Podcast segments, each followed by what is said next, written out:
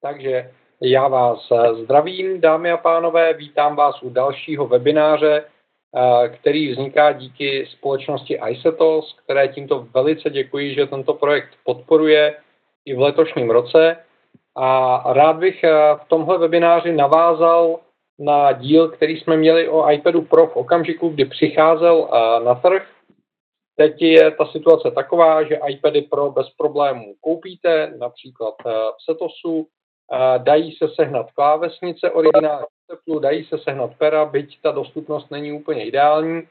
A co se hlavně změnilo je to, eh, že mám už poměrně dlouhou zkušenost s iPadem Pro a od 1. ledna jsem podnikl takový experiment.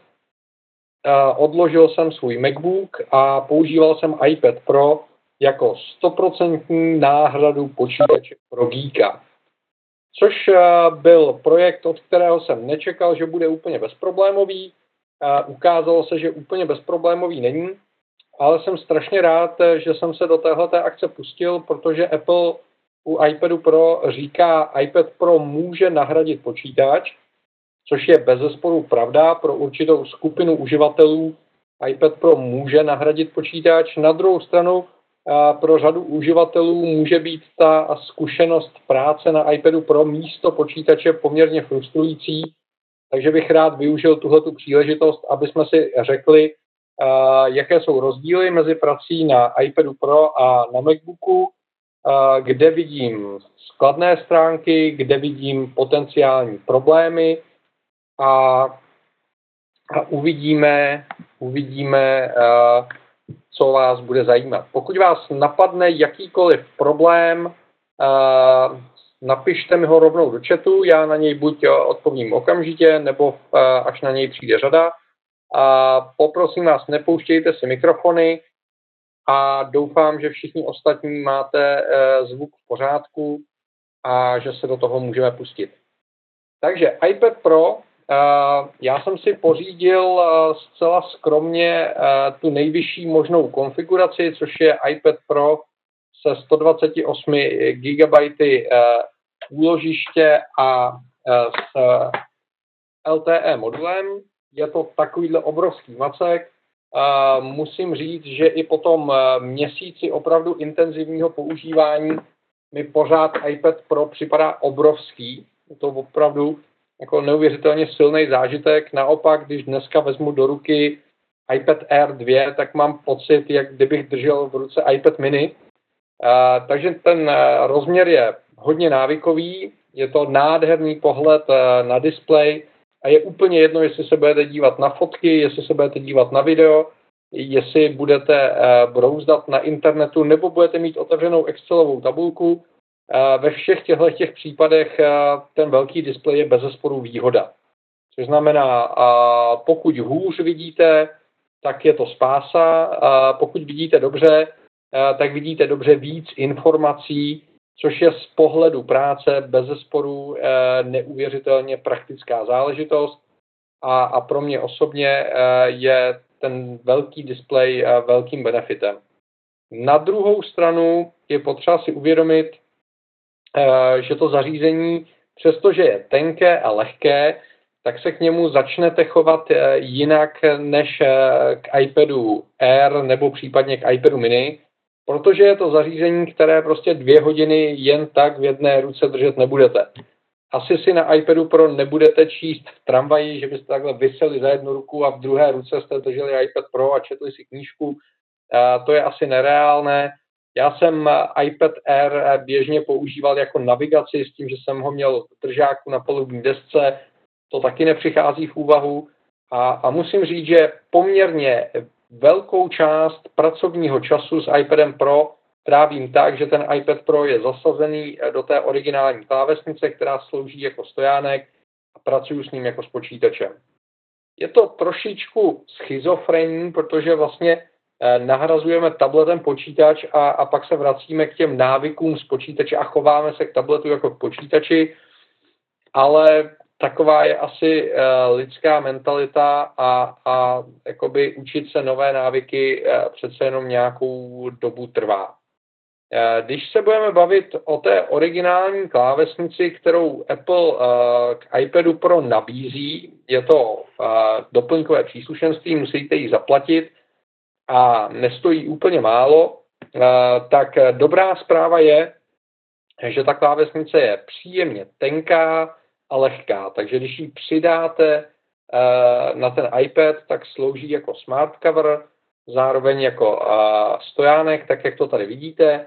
V okamžiku, kdy ten iPad dáte do téhle polohy, kdy on se chytne magnetem tady do té kolíbky, já vám to takhle ukážu, takže teď jsem ho odpojil a teď se chytne magnetem do kolíbky, tak v ten okamžik se ta klávesnice aktivuje, takže nepotřebujete žádné párování, nemusíte zapínat Bluetooth, nemusíte řešit nabíjení té klávesnice a to, že je zrovna vybitá, protože se eh, přes ten systémový nový konektor napájí přímo z iPadu a v tomhle ohledu je neuvěřitelně praktická a příjemná. Ty klávesy mají stejné rozložení, stejnou rozteč, stejný zdvih, nebo skoro stejný zdvih, jako je tomu u MacBooku s retinou, u toho 12-palcového. Takže když přejdete v mém případě z 15-palcového MacBooku Pro a, a sednete si za tu originální klávesnici pro iPad Pro, tak v ten okamžik jste schopni psát všemi deseti prsty, pokud to umíte, nebo aspoň šesti prsty, jako já. A, a v podstatě se ten komfort nijak dramaticky nemění. A mně osobně se na té klávesnici píše opravdu dobře. To jsou pozitiva. Ještě jedno pozitivum jsem zapomněl, ta klávesnice je potažená takovou speciální pogumovanou textilí, takže když si do ní zvrhnete nějaký nápoj nebo si na to kydnete jogurt nebo něco podobného, tak to ta klávesnice přežije a dá se s trochou šetrnosti vyčistit a, a měla by fungovat dál. Musím říct, že jsem ji zatím nikde netopil, takže jsem to nevyzkoušel v praxi, ale ta odolnost je vynikající, ta klávesnice se nešpiní a funguje dobře. To jsou pozitiva. Teď je negativa, aby to nebylo úplně jednoduché. V první řadě Apple nedodává českou verzi té klávesnice a zatím to ani nevypadá, že by ji plánoval. Takže na té klávesnici samozřejmě můžete psát česky, pokud si češtinu zapnete, ale nevidíte české popisky. Chybí popisky e, českých znaků, což je věc, s kterou třeba já problém nemám, ale už jsem se setkal s řadou uživatelů, pro, která, pro které je tohleto nepříjemné. Druhá věc, která je trošičku zvláštní a zaskočila mě, ta klávesnice je překvapivě hlučná. Když na ní budete psát, tak nevím, jestli to slyšíte, ale ta klávesnice je výrazně hlučnější než klávesnice u MacBooku, což když jste v nějakém tichém prostředí nebo pracujete večer, nebo jste třeba ve studovně, v knihovně nebo něco podobného, nudíte se na divadelním prostřed, představení a chcete si psát na iPadu, tak budete hodně rušit. A, a je to opravdu znát, ten hluk je výrazně větší, než bych čekal. A poslední problém, který je takový trošičku specifický, zrovna včera jsem o něm psal na blogu, a ta klávesnice je poměrně blízko displeje, když se podíváte, tak je tam asi půl centimetru místa. A já když píšu, tak se mi stává, že si prsty občas ťuknu do displeje za tou klávesnicí a v té dolní části displeje je vždycky ovládací panel té klávesnice a jsou tam taková tlačítka jako zpět, vložit a podobně. Takže se mi občas stane, že si ťuknu do těchto tlačítek a ztratím kus textu, který jsem měl napsaný, protože si tam vložím něco ze schránky nebo dám zpět nebo něco podobného. Uh, což je věc, která mě docela irituje. Myslel jsem si, že je to tím, že blbě mám položené ruce na klávesnici, ale už jsem potkal několik dalších lidí, kteří si stěžovali na stejný problém, takže se obávám, že je to trošičku vlastnost té klávesnice. Samozřejmě záleží na tom, jakým způsobem píšete. Dobrá zpráva je, že se na tom dají psát opravdu dlouhé texty, nebolí z toho ruce, je to pohodlné, fungují úžasně klávesové zkratky, takže si člověk může zapnout libovolnou aplikaci a používat Eh, stejné klávesové zkratky, na které jste zvyklí eh, z Maca, což, což je vynikající záležitost. A když vám tady ukážu obraz iPadu Pro, tak eh, například tady funguje command tabulátor, takže se přepínáte mezi aktivními aplikacemi, což je super, to přineslo iOS 9. A další věc je, že když jste v nějaké aplikaci, tak když přidržíte komand chvilku, tak uvidíte seznam klávesových zkratek, takže opravdu se s tou klávesnicí dá pracovat plnohodnotně. A je tady samozřejmě i přepínání jazyků, takže můžete bez problémů na té klávesnici psát česky, anglicky, německy, francouzsky, azbukou, cokoliv, co vás napadne. Takže z tohohle pohledu je ta klávesnice velmi dobrá volba a musím říct, protože dělám hodně textů, dělám administrativu, odpovídám na hodně e-mailů, tak pro mě ta fyzická klávesnice je bezpodmínečnou podmínkou toho, aby iPad Pro mohl nahradit počítač. Samozřejmě, když člověk vyřizuje zprávu nebo krátký e-mail, tak to napíšete na displeji na virtuální klávesnici, není to problém, ale když máte těch e-mailů vyřešit 200 eh, za den a máte k tomu napsat něco pro web a tak dále a tak dále, tak pak, pak je to poměrně náročné.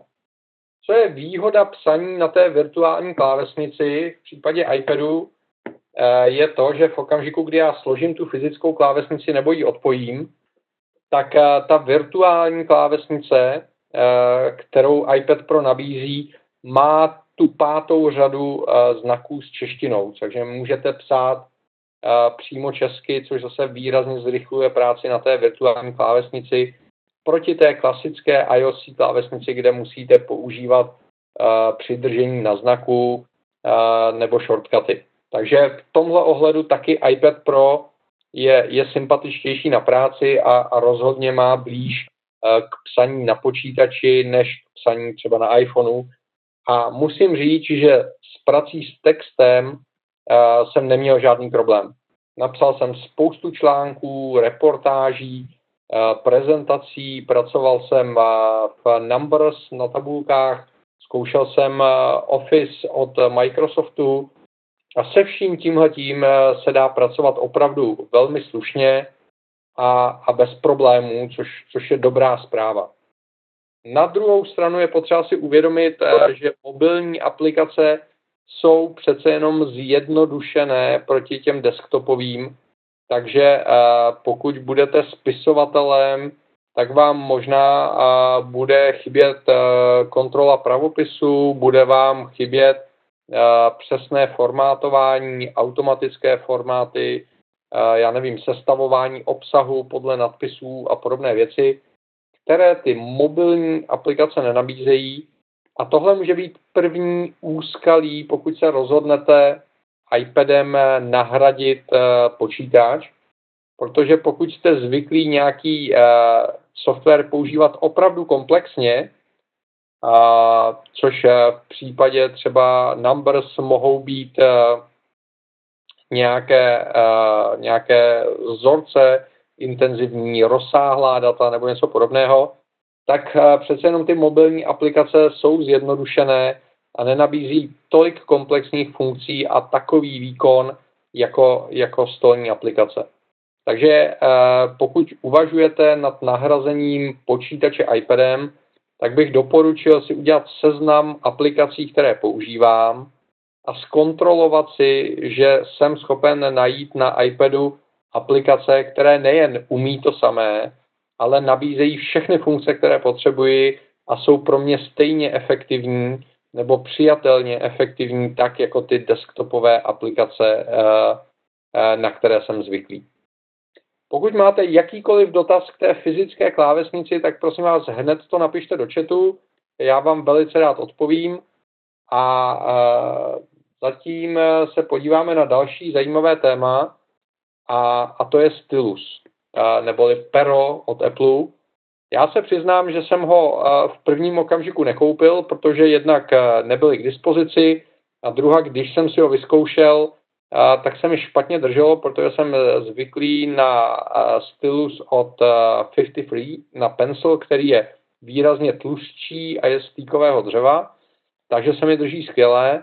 Na druhou stranu za ten poslední měsíc jsem měl asi 10 příležitostí pracovat s perem od Apple a musím přiznat, že má několik výhod. V první řadě můžete ho nabíjet přímo z toho iPadu a neuvěřitelně rychle, takže když ho dáte do iPadu na, na 15-20 sekund, tak se vám dostatečně nabije na to, aby to pero půl hodiny fungovalo, což je vynikající. Takže vlastně vůbec nemusíte řešit nabíjení toho pera. Zároveň tím, že ten, to pero připojíte do iPadu, tak se vám se synchronizuje, takže nemusíte řešit nějaké párování a zapínání, vypínání Bluetoothu a podobně, to se všechno udělá automaticky. A protože podpora toho pera je přímo v operačním systému, eh, tak i to rozpoznávání hrotu a opřené dlaně je spolehlivější eh, než u ostatních stylusů a ta podpora toho pera se strašně rychle rozšiřuje mezi aplikacemi, eh, takže já ho dneska používám v Notes Plus, používám ho ve Sketches, používám ho v Adobe aplikacích a podobně.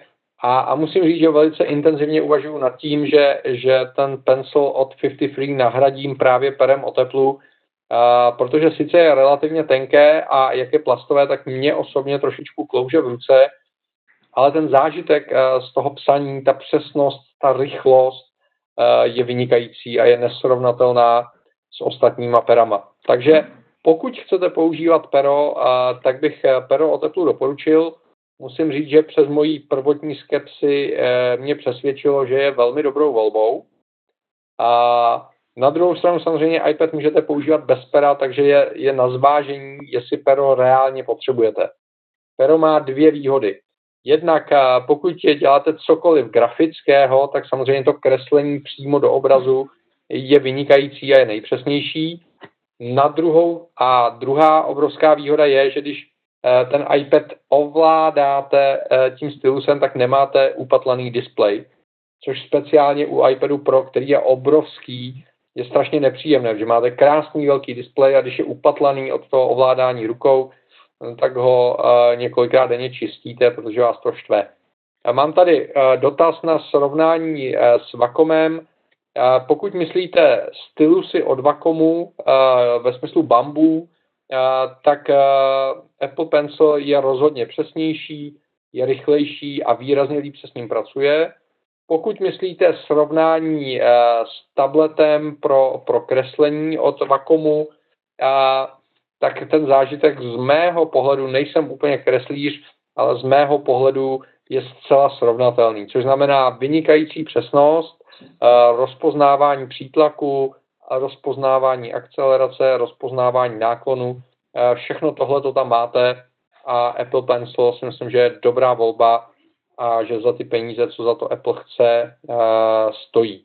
Takže pokud chcete stylus, tak je to dobrá volba. Na druhou stranu pozor, e, Apple Pencil funguje pouze s iPadem Pro, nebude vám fungovat s iPhonem, nebude vám fungovat se staršími iPady protože vyžaduje tu novou, přesnější dotykovou vrstvu, eh, kterou má iPad Pro.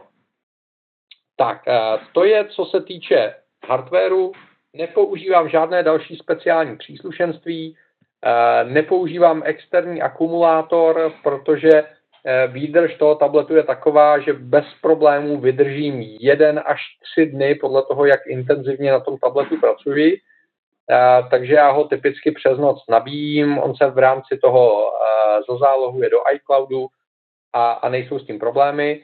Na druhou stranu počítejte s tím, že paradoxně, jak ten iPad má obrovskou baterii, tak když ho dáte na půl hoďky na nabíječku, tak vám přibyde 1 až 2% protože nabití těch 100% té baterky trvá něco málo přes 4,5 hodiny, takže opravdu večer dáte nabíjet iPad a ráno si ho vyzvednete uh, nabitý. To je taková jako best practice uh, workflow, které jsem uh, našel. Další věc, kterou bych rád zmínil, jsou ty stereo repráky. Uh, pokud děláte cokoliv se zvukem, nebo se jenom chcete dívat na film, tak ten zvuk v případě iPadu Pro je opravdu neuvěřitelně dobrý. Na to, že je to tablet, je nejen eh, velice intenzivní ten zvuk, ale je plný a je čistý, což znamená, eh, dostáváte něco, co v, eh, u iPadu zatím vůbec nebylo a, a musím říct, že je to vynikající záležitost.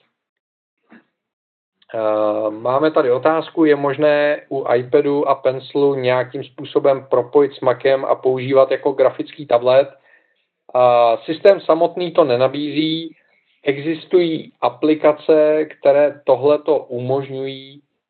Já jsem viděl nějaké demo od Adobe, které, které právě tohle to umožňovalo. Přiznám se, že teď si z hlavy nespomenu, jak se ta aplikace jmenovala, ale vím, že tam byla nějaká možnost přenášet ty informace psané na tabletu do Photoshopu. Takže existují nějaká takováhle řešení, ale osobně jsem je v praxi neskoušel. Tak eh, další důležitá věc, eh, kterou je potřeba si uvědomit, eh, pokud chcete iPad Pro používat jako náhradu počítače, je to, že jste limitováni v jeho kapacitě. Nejvyšší konfigurace je 128 GB, což je to, co mám. A pokud pracujete s multimédií jako já, tak to není mnoho. Pokud děláte běžnou kancelářskou práci, jste běžný uživatel, máte pár set nebo pár tisíc fotek a pár videí, tak to bohatě stačí. Já jsem vzal všechny svoje dokumenty a přesunul jsem je na iCloud Drive, abych je měl k dispozici ze všech zařízení, včetně iPadu Pro, a dohromady zabírají nějakých asi 40 GB. Což znamená, to je celá historie mých dokumentů asi za 10 let zpátky. Eh, druhá věc je, že mám eh, víc jak půl terabajtu fotografií, a, a to je věc, která už se mi přes uh, cloud úplně honit nechce, takže je na zvážení, jakým způsobem chcete pracovat s daty a jakým způsobem k ním chcete přistupovat. Uh, můžete eh, připojit cokoliv do Lightning konektoru, který na rozdíl od jiných iPadů podporuje USB 3.0, takže třeba čtení SD karet je strašně příjemně rychlé. Nebo když připojíte když eh, připojíte mm, přes USB redukci eh, foťák a stahujete přímo z foťáku, který má USB 3, eh, tak je to taky svižné. Můžete stahovat klidně i ravy, když na to přijde. Takže to funguje poměrně dobře. Nebo samozřejmě máte možnost používat Wi-Fi disky nebo NAS disky, kde zase získáte obrovskou kapacitu a možnost přistupovat k těm datům a nepřenášet je nepřenášet je přímo do toho tabletu, což asi pro multimédia je nejrozumnější řešení. Takže já jsem došel k tomu, že mám eh, v tabletu jenom část fotografií a část videí. Ten zbytek je uložený v archivu na síťovém disku, ke kterému mám přístup eh, z iPadu. Takže tímhle tím způsobem se to dá vyřešit a dá se do těch 128 GB vejít vzhledem k tomu, že eh, iCloud vám umožňuje mít ty data online a stahovat si jenom ty data, s kterými pracujete, eh, tak já mám zatím typicky kolem nějakých 70, 60, 70 giga volného místa, takže netrpím nějakým jako dramatickým nedostatkem, ale je potřeba přizpůsobit to workflow, zvyknout si na to, že moje dokumenty jsou na cloudu, eh, že moje multimédia jsou někde na síťovém disku, pak se s tím dá pracovat. A za sebe musím říct, eh, že iCloud Drive eh, jsem eh, vždycky používal, ale nikdy jsem ho nepoužíval tak intenzivně, jak ho používám teď díky iPadu Pro. Takže iPad Pro mi hodně pomohl najít si cestu k iCloud Driveu. Máte k dispozici přímo aplikaci v iOS 9, takže máte přístup ke svým dokumentům, a, a vidíte, že tady mám eh, obrovskou historii dokumentů a když si vyberu ten dokument, eh, tak eh, potom s ním můžu volně pracovat, můžu si tady vytvářet jakoukoliv adresářovou strukturu, můžu přenášet mezi těmi složkami, můžu to přesunout do jiné složky, sdílet položku a v ten okamžik si ji odešlu do aplikace, do které chci. Takže v tomhle ohledu je ta práce s iCloud Drivem docela příjemná, eh, na rozdíl od původní práce v iOS, kde striktně ty data byly uvnitř aplikace. A obráceně, když vám eh, přijde nějaká příloha, eh, tak zase můžete tu přílohu jednoduše vzít. Tady stáhnu v rychlosti nějakou přílohu, už je tady, podržím na ní prst, můžu uložit obrázek napřímo, můžu skopírovat do schránky, použít eh, někde jinde a když mi přijde třeba PDF nebo nějaký přiložený soubor, eh, tak eh, můžu říct uložit přílohu a můžu si vybrat, jestli budu používat eh, iCloud Drive, případně můžu použít jiné cloudové úložiště. Takže ta práce eh, s těmi dokumenty se dá zvládnout, dá se zvládnout práce se soubory a přestože jsem z tohohle měl relativně velký strach, že mě to bude omezovat, tak v tomhle směru žádné dramatické omezení necítím.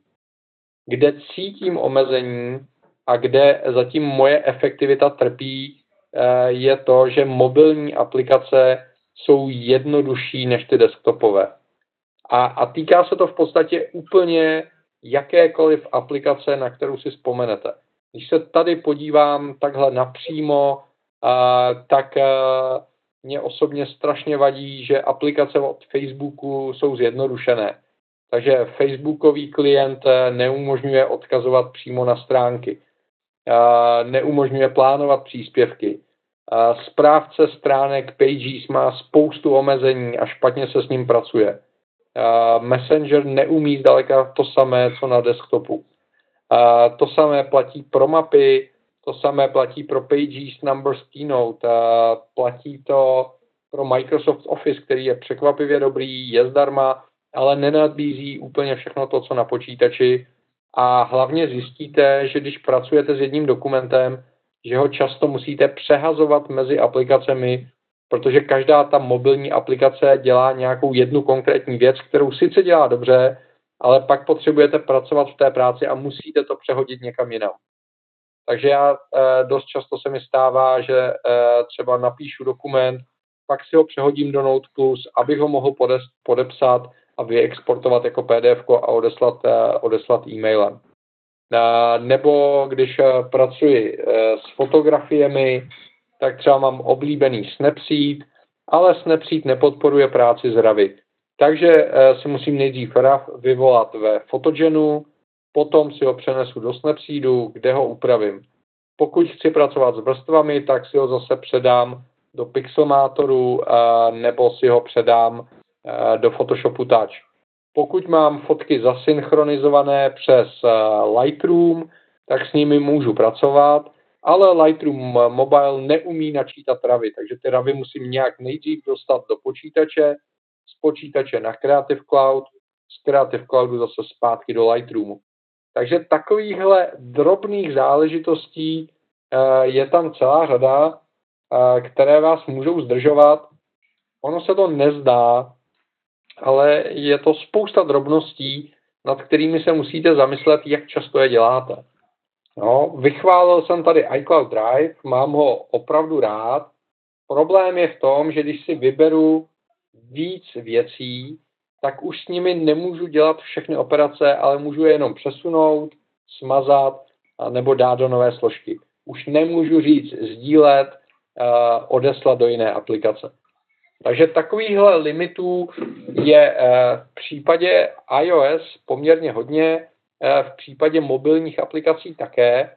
Takže vlastně jsme v situaci, kdy iPad Pro hardwareově je vynikající produkt. Je výkonný, neuvěřitelně rychlý, se skvělým displejem, dá se k němu pořídit eh, velmi dobrá klávesnice, ať už ta originální, nebo třeba ta od Belky, která je aspoň posvícená. Vyřešíte data, vyřešíte konektivitu, ale ty aplikace, to prostředí je dělané pro eh, domácí práci nebo pro nárazovou práci, ale není eh, dělané v takové té hardcore kvalitě toho, že potřebuju za den vyřídit 300 e-mailů, eh, udělat dvě prezentace, podívat se do deseti tabulek a ještě okomentovat jednu smlouvu třeba. Takže hodně záleží na tom, eh, na co chcete iPad Pro používat, eh, jaký typ aplikací potřebujete používat a jak intenzivně s nimi chcete pracovat. Přátelé, eh, využijte toho, že tu zkušenost mám a ptejte se, co by vás zajímalo, co byste na iPadu Pro chtěli dělat, jaký typ aplikací, s jakým typem souborů byste chtěli pracovat. Já se pokusím odpovědět. ten iPad že ještě má iOS.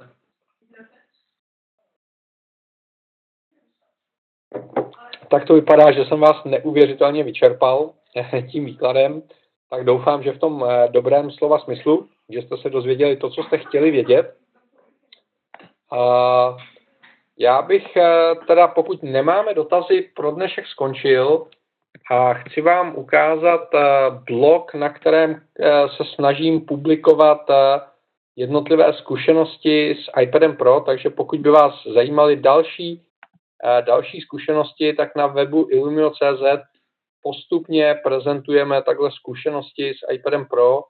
Snažím se uh, každý den vydat článek, jak vidíte, už mám, už mám tři dny spoždění, takže uh, opravdu ten tablet používám intenzivně v každodenním provozu, takže ne vždycky mám čas psát, ale je tam spousta zkušeností s iPadem Pro a, a můžou vás inspirovat. A obráceně, pokud byste měli jakékoliv konkrétní specifické dotazy, klidně, uh, klidně mi napište e-mail a já se pokusím odpovědět. Děkuji Petrovi uh, za další, za další dva dotazy. Takže první otázka k úložišti. Je tady otázka, jestli je potřeba mít aspoň třetinu volného místa. V případě iPadu to není potřeba. IPad pracuje s úložištěm trošičku jinak než Mac, uh, takže v podstatě uh, jediný limit, pokud máte úplně plné úložiště, je to, uh, že je problém aktualizovat aplikace, ale na rychlost a výkon toho zařízení to žádný dramatický vliv nemá. Takže dokud se do toho zařízení vejdete, uh, tak ho můžete v podstatě uh, bez problémů používat.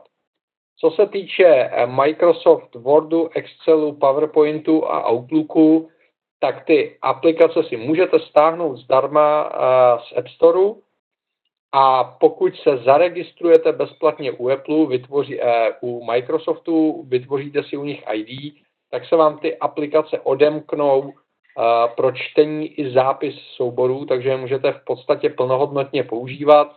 A jsou tam nějaké prémiové funkce, které jsou potom placené, ale moje zkušenost je taková, že při eh, běžné kancelářské práci bez problémů eh, vydržíte s tou aktivovanou bezplatnou verzí a v celku bez problémů s tím budete fungovat. Co se týče eh, konzumace obsahu, tak iPad Pro je vynikající ze dvou důvodů. Jednak ten displej je obrovský, takže se na něm opravdu jako velmi dobře čte. A druhá, na tom displeji skvěle funguje split screen. A, takže když píšu nějaký dokument a teď potřebuju nějakou informaci z internetu, tak si jednoduše z boku vytáhnu panel, řeknu ano, potřebuju jít do Safari, Eh, tohle je trošičku peklo, protože on tady ukazuje ten seznam tak jako podle posledního otevření. Takže si najdete Safari, já ho tady teď nenajdu, takže si otevřu třeba ten iCloud Drive, hodím si to půl na půl a teď mám vlastně dva iPady Air vedle sebe velikostí na tom displeji a můžu plnohodnotně psát s dokumentem, psát na něm a zároveň mám dostatek místa a prostoru pro informace v té druhé polovině. Takže s tímhletím se opravdu uh, dobře pracuje.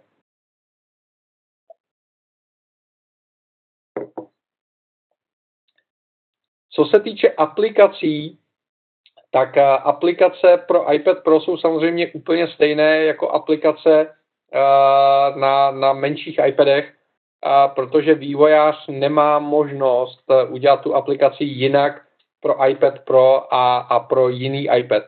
Což znamená, funkčně uh, jsou ty aplikace stejné. Lightroom, uh, Snapseed, uh, Word, Excel, cokoliv, funkčně jsou stejné. Co můžou udělat vývojáři je, že přizpůsobí to uživatelské rozhraní uh, té větší ploše, takže můžete vidět víc informací. Uh, třeba ty grafické aplikace můžou využít to, že ta dotyková vrstva je přesnější, takže z ní dostanou přesnější informaci.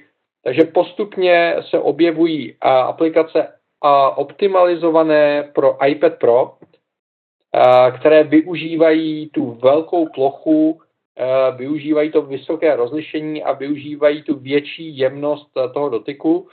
ale funkčně, co se týče funkcí, jsou shodné s ostatními iPady, což znamená, tak to funguje. Freepie to iPad Pro podporuje, optimalizovali jsme optimalizovali jsme Freepito pro iPad Pro. Já tady mám teď zrovna nějakou beta verzi, která koukám nejde ani spustit, takže vám ho neukážu, ale Freepito využívá ten velký displej, umí si stáhnout eh, ze serveru větší kvalitu fotek, takže si opravdu eh, vychutnáte kvalitu toho displeje eh, s těmi fotografiemi. Freepito si vždycky podle rozlišení toho daného zařízení stahuje adekvátní kvalitu fotografií. Máte zkušenost, jak řešit konektivitu externí krabičkou se SIM kartou nebo jednoznačně interní SIM? Je to asi o uživatelském komfortu.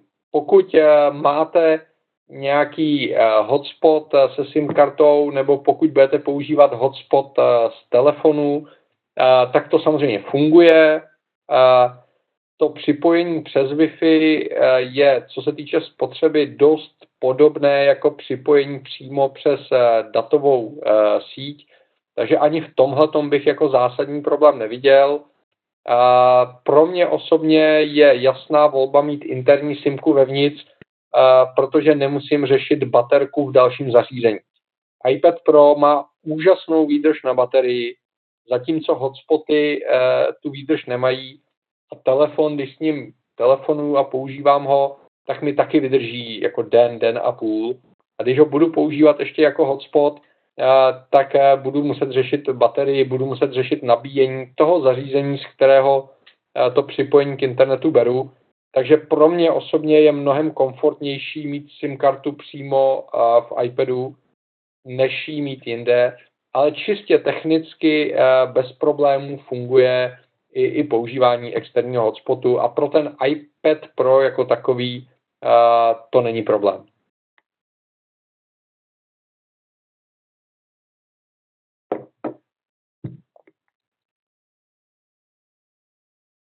Tak uh, pokud máte ještě nějaký dotaz a napadá vás, jsem s ním, šutněte mě, jak se říká v angličtině.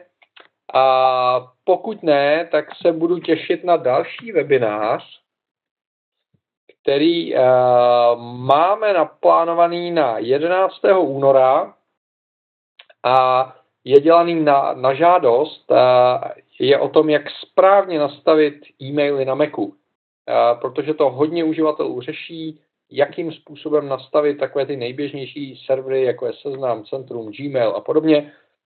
Tak jsme se dohodli, že uděláme ukázkový webinář, kde si v praxi ukážeme, jakým způsobem se na Macu tyhle ty věci nastavují na co si dávat pozor, jakým způsobem s tím pracovat. 18.2. nás čekají eh, poznámky v novém kabátu, což je právě kombinace iPadu a Macu, těch nových možností s kreslením, s formátováním a tak dále. Na to se velice těším.